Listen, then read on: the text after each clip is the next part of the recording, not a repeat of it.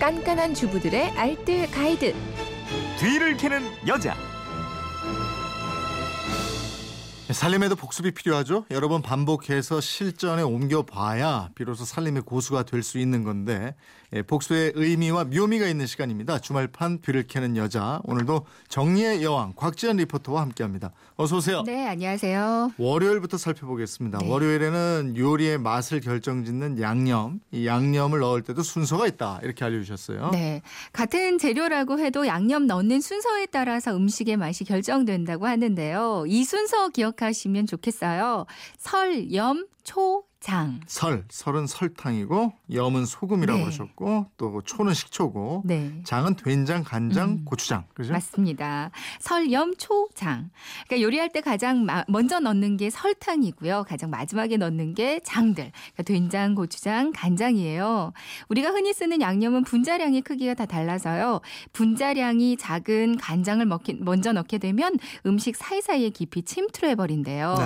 그래서 분자량이 큰 설탕이 그 사이에 들어 갈 공간을 확보하지 못한다고 하거든요. 그러니까 요리할 때 설탕을 가장 먼저 넣으셔야 합니다. 음. 그런 다음에 술, 술도 넣잖아요. 네, 술. 네. 술 종류는 설탕 다음에 넣으라고 그랬죠? 그때? 네, 만약에 술 종류가 들어간다면 설탕 다음에 들어가는 게 좋고요. 간장과 된장 중에서는 간장을 먼저 넣고 된장도 들어가고 고추장도 들어간다면 된장 다음에 고추장을 넣는 게 좋습니다. 그리고 고춧가루는 그 다음에 화학 조미료는 맨 마지막에 넣고요. 네. 참기름, 들기름을 추가한다고 해도 참기름과 들기름은 불을 끄고 제일 마지막 단계에 넣으시면 돼요. 네. 양념장을 만드시, 만들어 쓰실 때도 이 순서를 지켜주시는 게 좋습니다. 날씨가 건조해지는 겨울철에는 두피에 트러블이 생기기 쉬운데 네. 화요일에 이러- 알아봤죠. 두피가 가려워지면서 발견되는 비듬. 네. 네. 이 비듬의 원인은 확실하게 밝혀지진 않았는데요. 대부분 지루성 피부염, 또 일시적인 두피 자극에 의해서 생기는 각질인 경우가 많다고 합니다. 그래서 두피 타입에 따라서 좀 비듬 관리를 다르게 하시는 게 좋은데요. 먼저 질성 두피는 비듬이 생기면 탈모로 이어질 수가 있습니다. 이거 먼저 비듬 전용 샴푸로 매일매일 머리를 감고요. 두피 스케일링을 한 번씩 하는 것도 좋아요. 이 전용 제품만 있으면 미용실을 따로 안 가셔도 되거든요. 네. 화장솜 4개에 물을 묻히고요. 나무 막대기에 돌돌 화장솜을 말면 이 미용실에서 사용하는 스케일링 스틱이 만들어져요. 네. 여기다가 제품을 묻혀서 머리카락을 구역을 나눠서 핀으로 고정을 시키고요.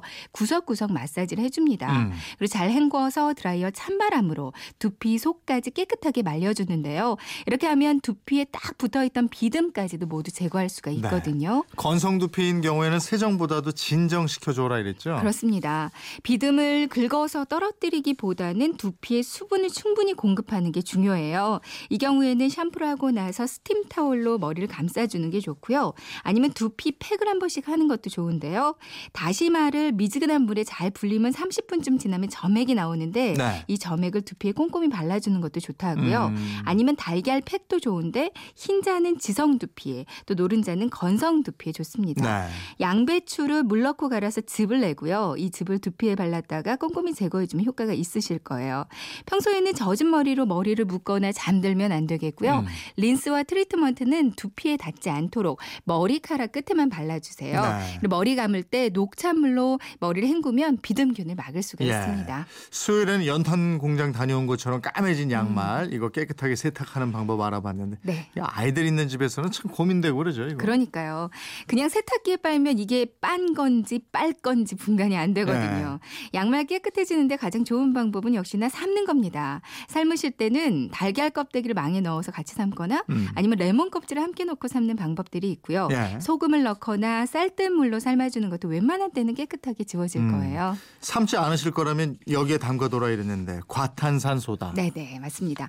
친환경 세제 중에서 산소계 표백제인 과탄산소다 이거 있으면 되거든요. 네. 대야에 지저분한 양말 넣고요. 따뜻한 물을 붓고 과탄산소다 한두 스푼 정도 듬뿍 넣어주세요. 음. 그럼 거품이 막 올라오는데 이대로 한 반나절 정도를 둔 다음에 세탁기에 그러니까 불림 코스로 한번 돌리시면 아주 깨끗해집니다. 네. 아니면 주방 세제나 샴푸로 애벌 빨래하고 세탁하는 것도 효과가 있고요. 유통기한 지난 오래된 폼 클렌징 이걸로 조물조물 빨아주고 나서 세탁해주는 것도 봐줄 정도는 때가 잘 지워집니다. 음. 아니면 못 쓰는 칫솔에 치약을 조금 묻혀서 양말의 얼룩 부위를 살짝 문질러 주시고요.